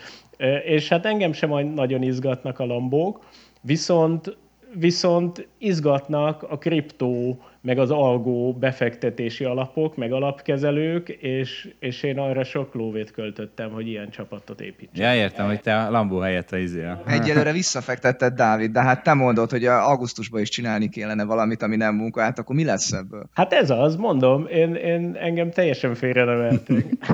Majd 75 évesen, 75 évesen veszel egy Lambót, és akkor rájössz, hogy ó, basszus. De egyébként Erre olyat ismerek, olyat ismerek, aki tervez Teslát venni. Mit, mit, mit? Aki tervez tervez Teslát venni. Tehát ah. végül is akkor igen, a Tesla az a Suzuki Swift. A Tesla a Suzuki Swift. Na de melyik buborékban lehetett csiliárdosnak lenni? Erre nem válaszolt. Hát nyilván minél korábban annál könnyebb volt, tehát hogy amíg bitcoin lehetett venni 10 centér, az, az úgy könnyű volt, de de igazából... Várja, várja, azért nehéz volt tartani. Igen, tehát azt, tehát, tehát erre megvetted 10 centen, és eladtad egy dolláron. Igen, tehát hogy tényleg, hogy melyik volt az az év? Mert itt múltkor erről vitatkoztunk, hogy ma 2010-es évek elején is meg lehetett ebből gazdagodni, vagy csak később. Erre biztos, hogy kíváncsiak a hallgatók, akik igazából csak 2010, hogy volt, 7-ben volt a nagy, tehát igazából legtöbben 2017-ben találkoztak ezzel a jelenséggel először. Igen, tehát, két, tehát nyilván akkor könnyebb megtartani, hogyha gyorsan történnek a dolgok, és a kriptóban az mondjuk jó, hogy gyorsan tudnak történni a dolgok. Hogyha valaki ezt egy kicsit így, tehát bizonyos szemlélettel, hogy úgy ezt úgy, hát úgy megvetted, és úgy félreteszed, és, és akkor az egészen nem akarsz foglalkozni tulajdonképpen, akkor, akkor az úgy könnyebb. Tehát, hogy egy ilyen pszichológiai hozzáállás is jót tesz. És hát nyilván azokban az években, amikor nagyot megy, tehát 2017-ben, 2021-ben, 2013-ban is volt egy ilyen menet, amit azért tudni kell, hogy most a bitcoin az elmúlt, nem tudom, egy évben, ott nem ment fel a százszorosára, de azért volt jó sok coin, ami felment a százszorosára, mert hogy vannak olyan fázisban levő projektek, ami kb. úgy vannak, mint a Bitcoin vagy az Ethereum 5-6 évvel ezelőtt. Én mindig úgy érzem, hogy ezek a pénzek, ezek oda mennek, ahova nem kéne. Tehát ha akár Lambót vesz az a kriptocsávó, akár Star Wars-os pulcsit, az úgy érzem, hogy az rossz helyre ment az a pénz. És, de egyébként ezt, ezt egyébként a, elnézést a gazdag hallgatóinktól, de náluk is látom, tehát olyan ügyfelek, akik nekik fogalmuk sincs, hogy hány százmilliójuk, vagy hány milliárdjuk van a, a épp a befektetési számlájukon, és akkor nekik mondjuk, hogy na hát most akkor megint 10%-ot csinált, vagy 15%-ot, és tényleg fogalma sincs, és ugye, mint Warren Buffett, akinek szólnak, hogy figyelj, most már annyi milliárdod van, hogy te vagy az ötödik leggazdagabb ember a világon, csak ja, ja, jó, hát akkor itt a 99%-a vigyétek jótékonykodni. Szóval, hogy egy kicsit itt én is szocialista vagyok, tehát valahogy nem stimmel ez, hogy mindig oda megy a pénz, ahova nem kéne. Mert ugye kinek, kihez megy a, az ingatlan, meg a részvénypiaci felértékelődés, annak, akinek van öt ingatlanja, meg akinek van rengeteg részvénye, valami nem stimmel. Hát abszolút egyetértek. Én teljesen egyetértek. Hát a gazdag gazdagszik még jobb. De ugye ez olyan világ... Én is, a fiatalok nem tudnak lakást venni. Így van, így De azt van. tudjátok, hogy a, a gazdagok, azok demográfiai alapon előbb-utóbb fiataloknak fogják adni a vagyonukat. Nem tudom ezzel tiszt, és akkor megoldódik a problémátok, és nem lesz. Hát, de az meg nem érdem alapon fog akkor átmenni. Azzal is megvan a baj. Azért az sem, na ne szórakozz velem, tehát az se érdemi alapon megy át, amikor azt követelt, hogy az állam vegye el a gazdagtól és adja oda a szegénynek. Tehát azzal nincs bajod, azzal nem érdemivel? De az, hát, ha most így írod le, akkor van, de hát az, hogy valaki meg örököl nagy vagyonokat, hát azzal is van. Amit nem azzal, hogy az igazságtalan, hogy ő kap, de érted, az egyenlőtlenség ilyen szempontból nem lesz igazságos. Hát valakire ráhullik egy pénz, mert a nagypapája befektetett bitcoinba. Hát mi köze van neki ahhoz? A nagypapája kicsi ő, ő. Tehát ha fordítva nézed, ha a nagypapáját kérdezed meg, hogy kit szeretne, hogy húzson a pénz, az unokámhoz, vagy egy random csávóhoz, aki egész más se csinál életében, csak nyafog, hogy neki adjanak pénzt. Ez egy ilyen nyafogó podcast, azt hiszem, ez a, ez, a címe. A nyafogó Hát de az, az unokája is nyafog, és örül, hogy jaj, de jó, nekem már nem kell dolgozni. Nagypapa bitcoinozott. De dolgozik. Tehát az a helyzet, hogy dolgozik. Tehát ez, ez egy ilyen tévit, hogy akkor majd a milliárdosok nem, hát nem a szart. De szerintem Magyarországon ez a probléma még nem ütött be, mert a legtöbben a 90-es évek után tudtak meggazdagodni, és itt még nem hagytak a nagyon fiatalok. Unokára még nem lehetett nagyon nagy pénzeket hagyni. Ez Amerikával látjuk, hogy hogy van, de Magyarországon még nem. És mi van, ha felépül a világ, és annyi lakás van már ahány fiatal, és már minden van, akkor mi lesz? Akkor augusztusban nem dolgozunk. Az lesz csak a Kánán. Egyébként ehhez pont, ezt, erről nem akartam beszélni, de azt megemlítem, volt, jött egy cikk, hogy Warren Buffett unoka, nem tudom milyen öccse, épp megveri Warren Buffettet hozamokban. Tehát ő is keményen ott dolgozik a pénzügyi világban. Tehát nem mondhatjuk, hogy nyakába szakadt a nagy vagyon, mert Warren Buffettnek van mit hagyományoznia, és, és nem dolgozik, hanem ott szopik velünk együtt az Excelje fölött, és próbálja kitalálni, mekkora a cashflow-ja két év múlva az Apple-nek. Jó ezt hallani. Igen. Valás olyan, mintha Warren Buffett lenne a nagy bátyád. Hát de, de nem értem ezt, miért mondod. Hát, pont azt mondom, hogy ez igazságtalan lenne. Hát de nem érted, tehát a Warren Buffett unoköcső pont úgy dolgozik, mint te. Hát nem az van. Hát igen, hát jó, hogy Na, hát... én a kis Magyarországról ő is szenvedjen. Dolgozom. De már megint itt az érdem. Tehát, hogy mi az, hogy érdem? Mert hogy ugye azt mondjuk, hogy a, a lóvét érdem alapon osszuk ki, és akkor nem tudunk attól elvonatkoztatni, hogy az érdem az valami fajta munka, meg munkában mutatott szép dolog, hogyha ez az. jól és sokat dolgozol, akkor, akkor jár. Igen, ettől nehéz elvonatkozni. Hát valami értékrendet muszáj lefektetni. Persze. Nem vagyunk elég kreatívak. És nem árt, ha olyan értékrendet fektetünk le, amitől előre halad a társadalom. De mi az az előre már megint? Hogy mindenki jó sokat dolgozik, és frusztrált, és stresszes? Boldognak kell lenni. Igen, igen, igen. Nem, nem, az, hogy egy hónap alatt kész van a vakcina, ha elszabadul a koronavírus. Ez, ez egy érdem. E, érted? Tehát ha olyan társadalmad van, ami ezt egy hónap alatt lerakja az asztalra, az sokkal jobb társadalom, mint amelyik most itt ülnénk még mindig, hogy most mi lesz. Nem dolgozunk az akcián augusztusban, hát hülyék leszünk. De milyen jó lenne, hogyha inkább nem stresszelnénk, Semmi. nem? Mm. Hát nem semmin, hanem hogy mondjuk jóval kevesebbet stresszelnénk, az felér egy koronavírus vakcinával. De van, akit a stressz mozgat, érted? Stressz nélkül unalmas az élet. Értem, értem. Na de Zsolt, jött itt ez a hallgatói levél a témában, Dávidnak olvassuk fel. Múlt héten beszéltünk az NFT-kről néhány szót, és nem fogjuk szorosan követni, és egy ilyen vak majomról beszéltünk, ami több százer dollárért kelt el. Írt egy hallgató. Drága digitális majom tulajdonosként viszont egy provokatív véleményt mindenképpen szeretnék írni NFT témában, még a kicsit valószínűleg okoskodásnak is tűnik. Kb. a projekt másnapjától szorosan követem az NFT piacot, különös tekintettel a Board Ape Yacht Club hoz hasonló blue chip NFT-kre. Egy pillanat, blue chip. Tehát itt szerintem a hold alapkezőben négyen kaptak ideggörcsöt. A blue chip, ami a MOL meg az OTP, az már a, a Board Ape Yacht Clubhoz is oda lehet rakni. Mehetünk tovább. Igen, igen, ezt majd Dávid, kérlek magyarázz nekünk, hogy mitől lesz majd blue chip egy NFT. És akkor azt írja tovább a hallgató. Viszont, és ez természetesen csak személyes vélemény, azt hiszem, hogy az NFT piac feletti elsiklás nagyon sok profittól tud megfosztani egy befektetőt. Az éterben vagy egyéb komoly utilizációval bíró kriptodevizában denominált NFT piac jelenleg olyan érettségi szinten lehet, mint a bitcoin volt 3-4, de lehet, hogy 5-6 évvel ezelőtt. Az Ethereumhoz hasonló kriptodevizák pedig szintén olyan érettségi szinten lehetnek, mint amilyen szinten a bitcoin volt a legutóbb bull market csúcsán. Ezeket összeadva szerintem 100%-os veszteséggel bíró worst case szenárióhoz képest akkor upside-ot biztosítanak, hogy egy konzervatív, akár csak 1-2%-os pozíció mérettel szinte kötelező elem is lehetne ez a portfóliókban. Jó, tehát hogy itt a, az NFT-vel kapcsolatban én azt nem annyira követem, tehát hogy szerintem nem, ez egy mókás ez dolog. Szerinted belerakhat, tehát mennyire értelmes belerakni ezeket egy portfólióba 1-2 százalék erejéig, akár abszurd kriptókat, meg abszurd majmokat. Hát szerintem valami fajta, hogyha valaki ezzel kapcsolatban tud egy releváns véleményt megfogalmazni, amit nem tudom, hogy mi alapján lehet megfogalmazni, de hogyha ilyet valaki meg tud fogalmazni, akkor van értelme ilyet belerakni. Én ilyen véleményt nem tudok megfogalmazni, tehát nem érzem, nem értem azt, hogy egy NFT mitől lesz sikeres, vagy hogyan lehet ezzel kapcsolatban valamifajta predikciót adni.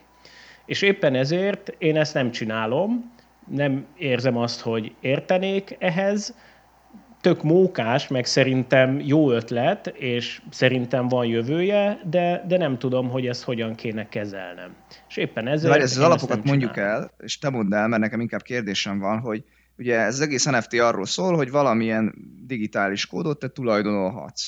De ha jól értem, akkor ez egy adott rendszeren belül igaz. Tehát, hogyha van több cryptocurrency rendszer, akkor, akkor egyik, tehát ez mondjuk adott képet, mondjuk ezt a vakmajomnak a képét, ezt tulajdonolhatom a nem tudom, Ethereum 10 rendszerébe, de valaki más meg tulajdonolhatja az Ethereum 15 rendszerében. Tehát nem az van, hogy mégis lehet több tulajdonosa ugyanannak a digitális jelnek? Ezt rosszul értem? Csak másik rendszerben? Hát az egyik lesz az igazi, vagy amiről azt gondolják, hogy az az igazi. Tehát ugyanúgy, ahogy egy, nem tudom, egy festmény, azt valaki megfestette, és akkor valaki más is megfesti pont ugyanúgy, meg ugyanazokkal az ecsetvonásokkal, de az, az mégse fog semmit sem érni, mert valahogy azt gondoljuk, hogy az a hamisítvány. De bocs, hát miért? Hát ugyanaz a digitális jel lehet mögötte. Tehát én nekem az a bajom, hogy valójában nem tudod megvenni, ha jól értem, vagy legyen YouTube, vagy legyen egy de, videó. Balázs, de tudni fogod, tehát tudni fogod, melyik az eredeti. Az, tehát pont erre jó a blokklánc, azt tudod, hogy melyik az eredeti. És a de két... többféle blokkláncrendszer van. De az mindegy, de tudod, hogy melyiken jött ki az eredeti, mint a Mona Lisa. Hiába jó, ezt, aha. Igen, tehát hogy a CryptoPunk az az Ethereum jelent meg, és az, az valószínűleg az Ethereum levő CryptoPunkok azok, amik, amik az igaziak lesznek. Nem hiszem, hogy más blokkláncon ugyanezeket a CryptoPunkokat kibocsátották volna. Felesleges, nincs értelme, mert azt senki se tartaná kvázi igazinak. És abban igazad van egyébként, hogy többfajta blokkláncon vannak ezek az NFT-k, vannak most már olyan blokkláncok, amik kifejezetten azt segítik elő, hogy ezt az NFT-ket ott trédeljék, meg adják, vegyék, de akkor azok így ott vannak és akkor azt hiszük el igazinak. Az egész az ilyen hit kérdés, meg persze hülyeségnek tűnik, de hát ugyanúgy hülyeségnek tűnik az, hogy valaki 500 éve festett egy képet, és akkor ez most sokat ér, és pont ugyanúgy kinéző kép, amit viszont tegnap festettek. Az Igen, meg, ezt nagyon nehéz sokat. ezt elmagyarázni embereknek, hogy, izé, hogy a, a vakmajon pont olyan, mint a Mona Lisa. Na de bocs, bocs, hát azért ezt tegyük fel akkor a kérdést, mert szerintem ez érdekes, hogy na de akkor lehet, hogy lesz egy ilyen láz, hogy Ugye most van egy csomó híres videó az interneten, ugye ott volt, nem tudom, LeBron James legszebb zsákolása, nem tudom, tipikus példa, de hát Michael Jordan is zsákolt legalább 15-ször. Tehát ez a láz már megy. Ez, hát ez már... a láz már megy, de hogy akkor, akkor érdemes gyakorlatilag most odaállni és lefoglalni még a közepesen híreseket. Hát nyilván a nagyon híreseket már le de hogy... Nem, ezt mondom, hogy én nem tudom azt a logikát megadni, ami alapján azt tudnám mondani egy NFT-re, hogy hú, ennek van értelme, annak meg nincs értelme, mert nem érzem azokat a mozgatórugókat, ami ezeknek az árát hajtja. Hogyha ezt érezném, akkor tudnám azt mondani, hogy igen, ezt, ezt meg kell venni, vagy tudnám azt mondani, Jó, hogy... azt értjük, hogy Michael Jordan zsákolását jobban meg kell venni, mint Joe Dúszós videóját. De de ebben nincs igazad. Ez olyan, mintha azt kérdeznéd, hogy érdemes-e nekiállni, megvenni a középszerű festők festményeit, mert majd a... Tehát ért, érted? Tehát most arra tudsz válaszolni, hogy a, a most 10 forint, vagy most 1 millió forintos festmény, Hát igen, igen. Hát hogyha azt gondolom, hogy lesz piac, akkor, de mert ugye azt gondolom még, hogy egy dollárért tudod megvenni a videóknak, a, nagyon, a híres videóknak is a nagyon nagy részét még mindig, hiszen ez a piac még ott tart. Igen, csak hogy bármennyi NFT-t lehet csinálni, és akkor az a kérdés, hogy mi lesz a divatos tíz év múlva, a, a kosárlabda, vagy a kriket, vagy a nem tudom micsoda. Vagy... Hát mindegyik egy kicsit, és bele szárazva, vagy nem? Hát vagy igen, vagy nem. Tehát, hogy ezt mondom, hogy nem, nem tudom ezt, ezt, ezt megmondani. És, és az a másik kérdésem az, hogy, hát bocs Dávid, ha nem vagy ebbe benne, de hogy ugye, hogy ez jogilag mit jelent majd? Jelente bármit? Mi van? Adó, adózni kell, Balázs, adózni kell, ha ezt kérdezem. Nem, nem, nem. Azt kérdezem, hogyha tied a videó, tied a kép. Az nem jelent jogdíjat, vagy ilyesmi. Bár az, az, az nem, nem lehetséges a jövőben semmiképpen sem. Ö, hát nincs kizárva, tehát lehet olyan. Technikailag megoldást ad rá, csak gondolom, milyen alapon foglalja le valaki. Tehát ahhoz már a jognak a közreműködése kell. De hogy tehát teoretikusan megcsinálható, de most nem gondoljuk, hogy, hogy ez valamiért valami jogdíjat jelentene. Most nem. Most egyáltalán nincs ilyen, de egyébként az a felvetés, hogy, hogy blokkláncon kereskedjünk akár ilyen jogdíjakkal, az, az egy reális dolog. Csak ugye amögé oda kell tenni a, a jogot is, tehát annak, annak kell Azt lenni. értem, hogy attól még messze vagyunk. Attól még az messze még vagyunk. De akkor nagy tök sincs meg. Mert a blokkláncon tök világosan lehet a tulajdonom viszonyokat követni, meg a, a, tehát amire a blokklánc jó, hogy tokenizálni lehet mindenféle dolgot, és lehet adni-venni a blokkláncon ezeket.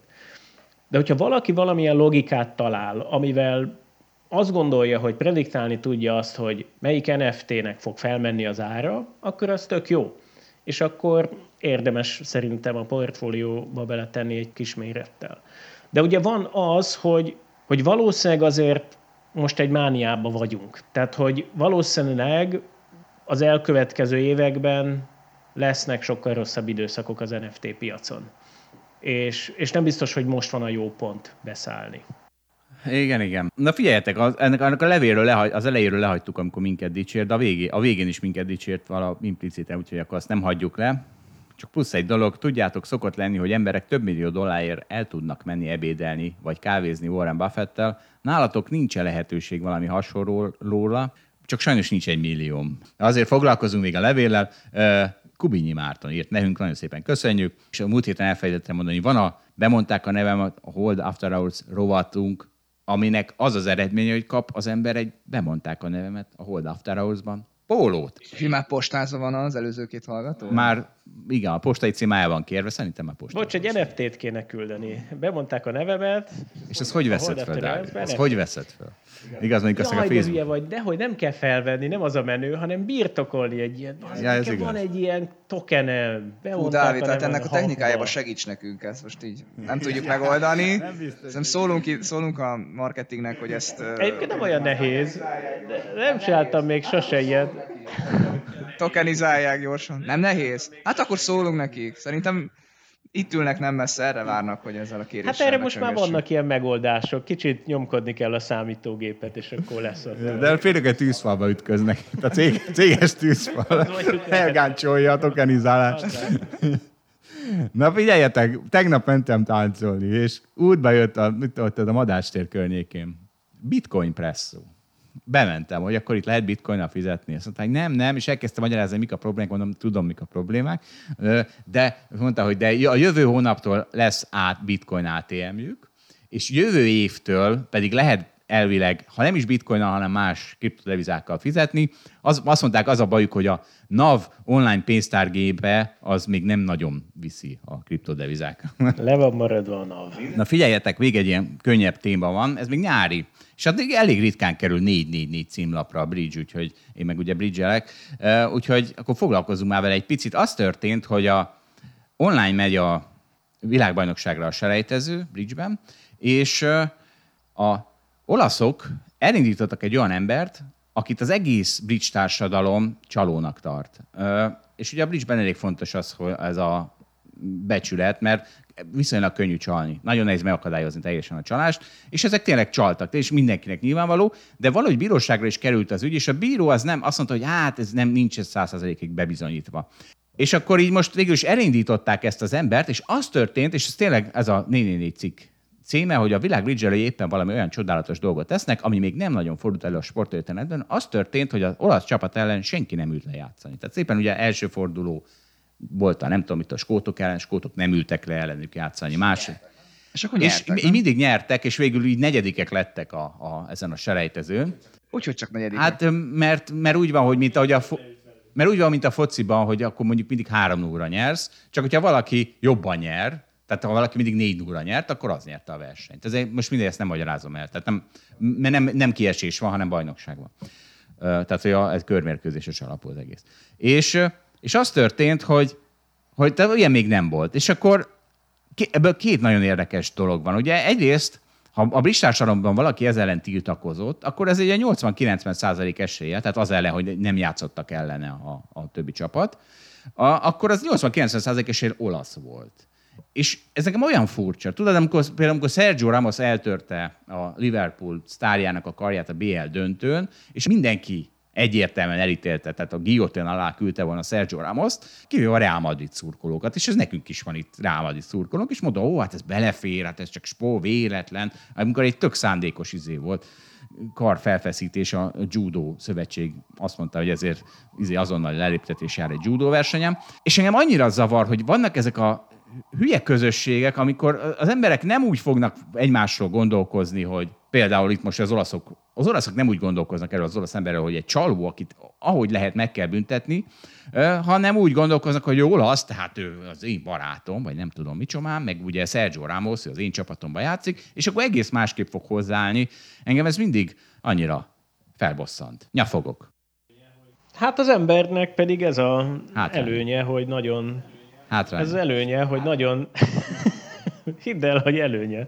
Hogy nagyon együtt akar működni. Tehát, hogy ilyen csoportok nagyon szociábilisek, és nagyon közösséget akarnak. Igen, de ennek az a következő, hogy ezek a közösségek szembe is állnak egymással. Tehát, hogy ugye az a skála kérdése, hogy mekkora az a csoport, amivel összeáll szép, és amivel szembefordul szép. Mert hiszen, hogyha ugye azt egy glóbusz vagyunk, és mind egy szekeret tolunk, ugye ez a mentalitás, ennek ez szembe megy, hogy mi magyarok vagyunk, és akkor ne a, mit tudom én, franciák nyerjék a közösszerzést. Szóval, hogy érdekes ez az egész. Persze, csak az, hogy emberi közösségek így akarnak közösen dolgokat csinálni, abból az történik, hogy itt ilyen házak épülnek, meg városok épülnek, meg gazdaság lesz, meg... Például Zsolt, lesz. szerintem te nagyon outlier vagy ebben. Kérlek a következő podcastra inkább arról hoz valami, valami közösségi élményt a, a te életedből, ami nem valami individuális teljesítményre épül, hanem, hanem valami olyan, A tánc az, az közösségi sikerült. élmény. Hát a táncot azt, azt egyedül elég szar csinálni. Azt egyrészt egy lányjal csinálod, és aztán ugye sokan csináljuk együtt.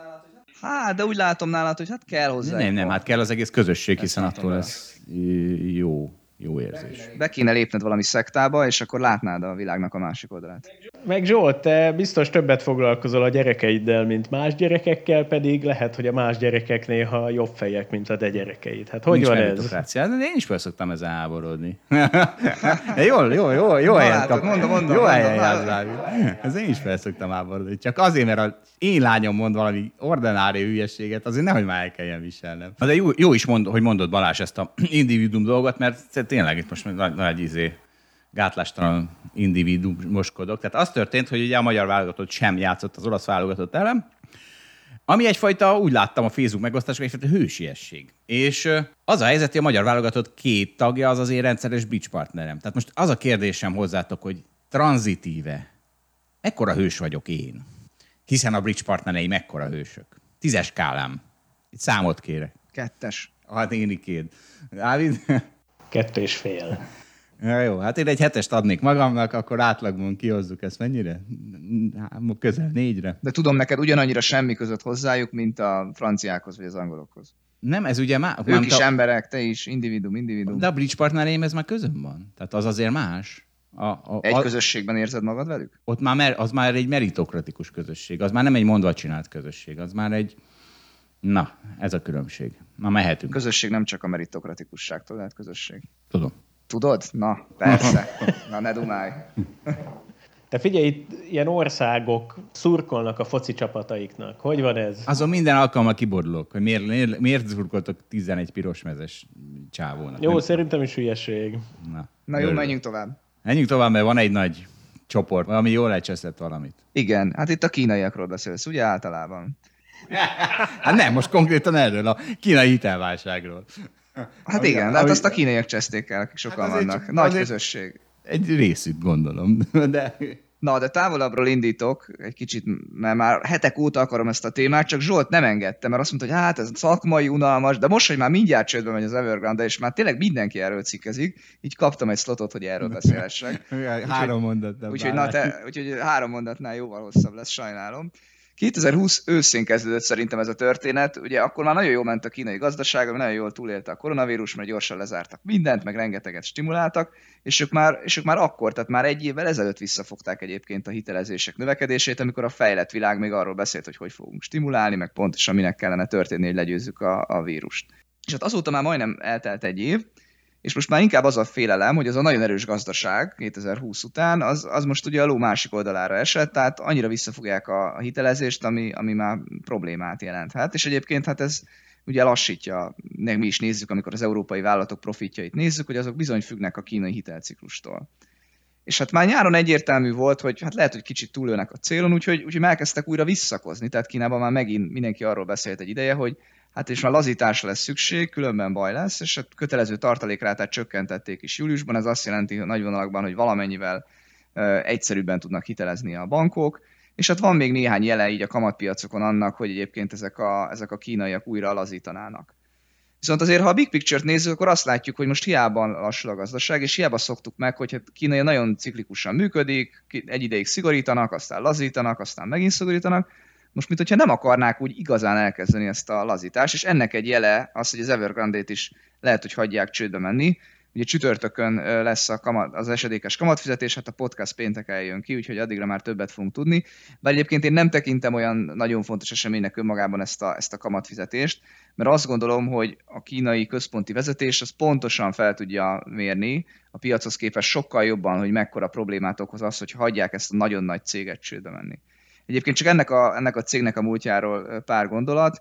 Ugye szerintem van ez a nagyon izgalmas mondás, hogy Amerikában először üzletembernek kell lenned, hogy utána politikus lehess, Kínában éppen fordítva van, ott először kell politikusnak lenned, hogy üzletember lehess. Szerintem az Evergrande cég ez, ez mindent megmutat, tehát ez egy ilyen, nem is a régen alapították mondjuk egy amerikai céghez képest, 30-40 éve, Persze Kínában egy kicsit más világ volt, de tényleg csinál mindent, tehát az ember gondoljon egy iparágra, és az Evergrande azt csinálja. Tehát persze elsősorban ez egy építőipari cég, de hát nem tudom, foglalkozik, ez van légitársasága, van kaszinója, van kiskereskedelmi lánca, tehát mindenbe fektetnek. Elektromos tehát, autó. E, az biztos, azt, azt nem tudom, de azt is biztos. És tehát, hogy tényleg az van, hogy hát, ugye általában egy vállalatnak, hogyha van valami versenyelőny, akkor próbál azzal foglalkozni. Hát Kínában nem pont így van, ott ha valahogy hozzájuthattál az állami erőforrásokhoz hosszú időn keresztül, akkor előbb-utóbb sok mindenbe belevágtál, az ösztönzők egy kicsit félre tudnak menni. És hát ez történt évtizedeken keresztül, közben a vállalat menedzsmentje valószínűleg, hogy építgette a saját maga karrierjét is, úgy, úgy nagyon csinált egy iszonyatosan eladósodott vállalatot, és, és ugye ez van most bajban, de mindig megszokták, hogyha megvannak a jó kapcsolatok a politikával, akkor őket előbb-utóbb kimentik. Hát ugye erről szólt ez a mondás, amit a, az előbb mondtam. És ott most meg mégis valahogy az van, hogy Kína más irányt vett, a központi vezetés azt mondja, hogy nem kell mindenkit kimenteni, mert hát ez tipikusan ilyen morálhazár problémákhoz vezet, és hát most megmutatjuk, bekeményítettünk. És akkor most, most ezt lehet, hogy az egész világ megszenvedi ezt a, ezt a lépést.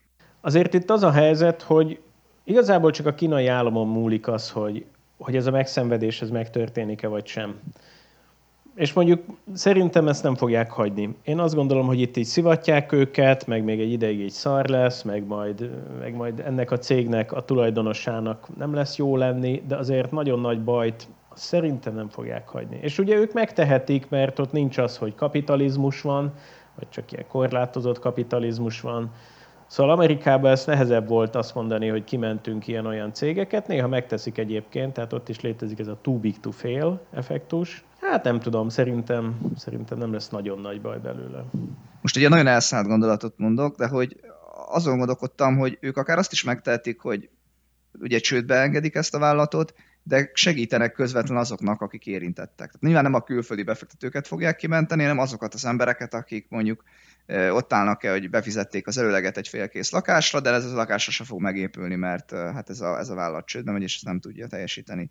Tehát én azt gondolom, hogy a kínai vezetésnek nagyon sok adata van, nagyon okosak, és valószínűleg ez alapján fognak döntést hozni, és nyilvánvalóan, amit mondasz, Dávid, nem érdekük, hogy egyébként a, a gazdaságban ilyen fertőzésszerűen engedjék terjedni a pénzügyi válságot, úgyhogy én is azt gondolom, hogy mi köztes megoldás lesz, de hogy most csütörtökön fizetek amatot a cég, vagy nem, mm, azt gondolom, hogy nem biztos ez a, ez a legfontosabb pont. Aztán meglátjuk, hogy egyébként erre a, a tőzsdék majd fognak-e mozogni.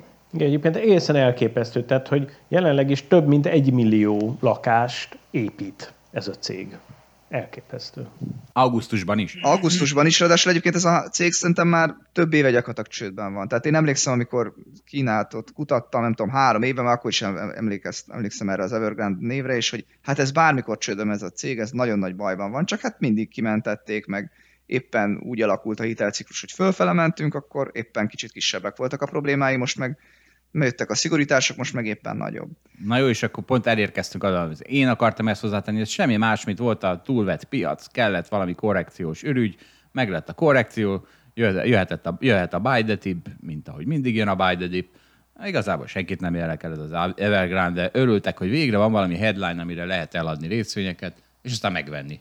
És Zsolt, most már örökké ez lesz? Örökké buy the dip lesz? Addig, amíg a fedönti a pénzt, addig én nem látom, hogy miért változna meg a Biden mentalitás. Na, de még az amerikai tőzsdéről egy pillanatra nagykanyarodjak vissza, mert olvastam egy eredékes interpretációt ezzel az egésszel kapcsolatban, hogy Kína pontosan mit is csinál, és hát fel lehet úgy is fogni, hogy Kína egyébként megy előre, ugye Kína és USA verseng egymással, kínaiak gyorsabban növekednek, és hogy a vezetés azt gondolja, hogy hát el lehetne kerülni az USA-nak a hibáit, amit elkövetett a múltba, és hát ilyen, ilyen példa például az, hogy USA leépítette az iparát, és végül is függő helyzetbe került a fejlődő világgal szemben, hagyta, hogy a régiók között, meg hagyta, hogy úgy általában egyenlőtlenség legyen jövedelmek kapcsán, meg vagyon kapcsán a, a társadalomban, és hát pénzügyi válságba is került például az ingatlan árak zuhanása miatt ugye 10-12 éve, és hát a kínaiak most végül is azt próbálják megoldani, hogy ezzel a nagy, az állami beavatkozásokkal mindezeket megpróbálják elkerülni, és sokkal gyorsabban tudnak így felzárkózni, hogyha ez sikerül.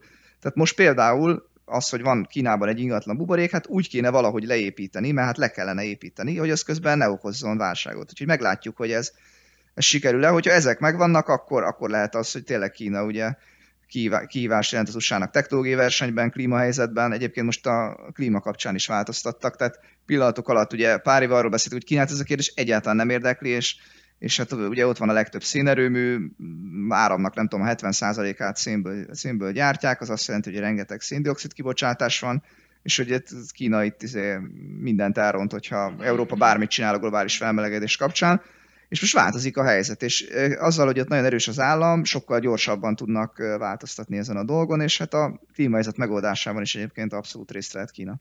Persze, amikor azt hiszük, hogy tudjuk, hogy mi a megoldás, és az állam azt csinálja, akkor örülünk. Na, aztán meg általában kiderül, hogy ja, mégse az lett volna a megoldás.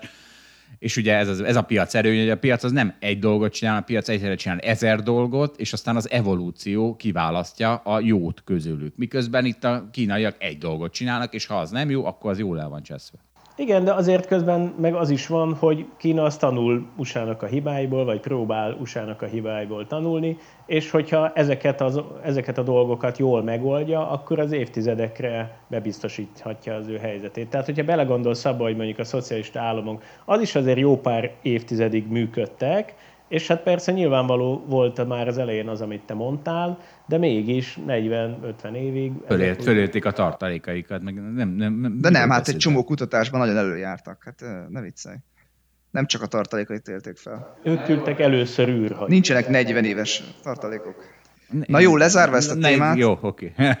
megfigyeltétek, hogy az Ever szó, ez mennyire rosszul men ebben az évben? Tehát ugye itt volt az Evergreen társaság, ami az Evergiven hajót keresztbe állította a Suezi csatornán, és most meg az Evergrande csődbe akar menni, úgyhogy én minden vállalkozásaiban nagyon félnék, akinek benne van ez a szó a nevében.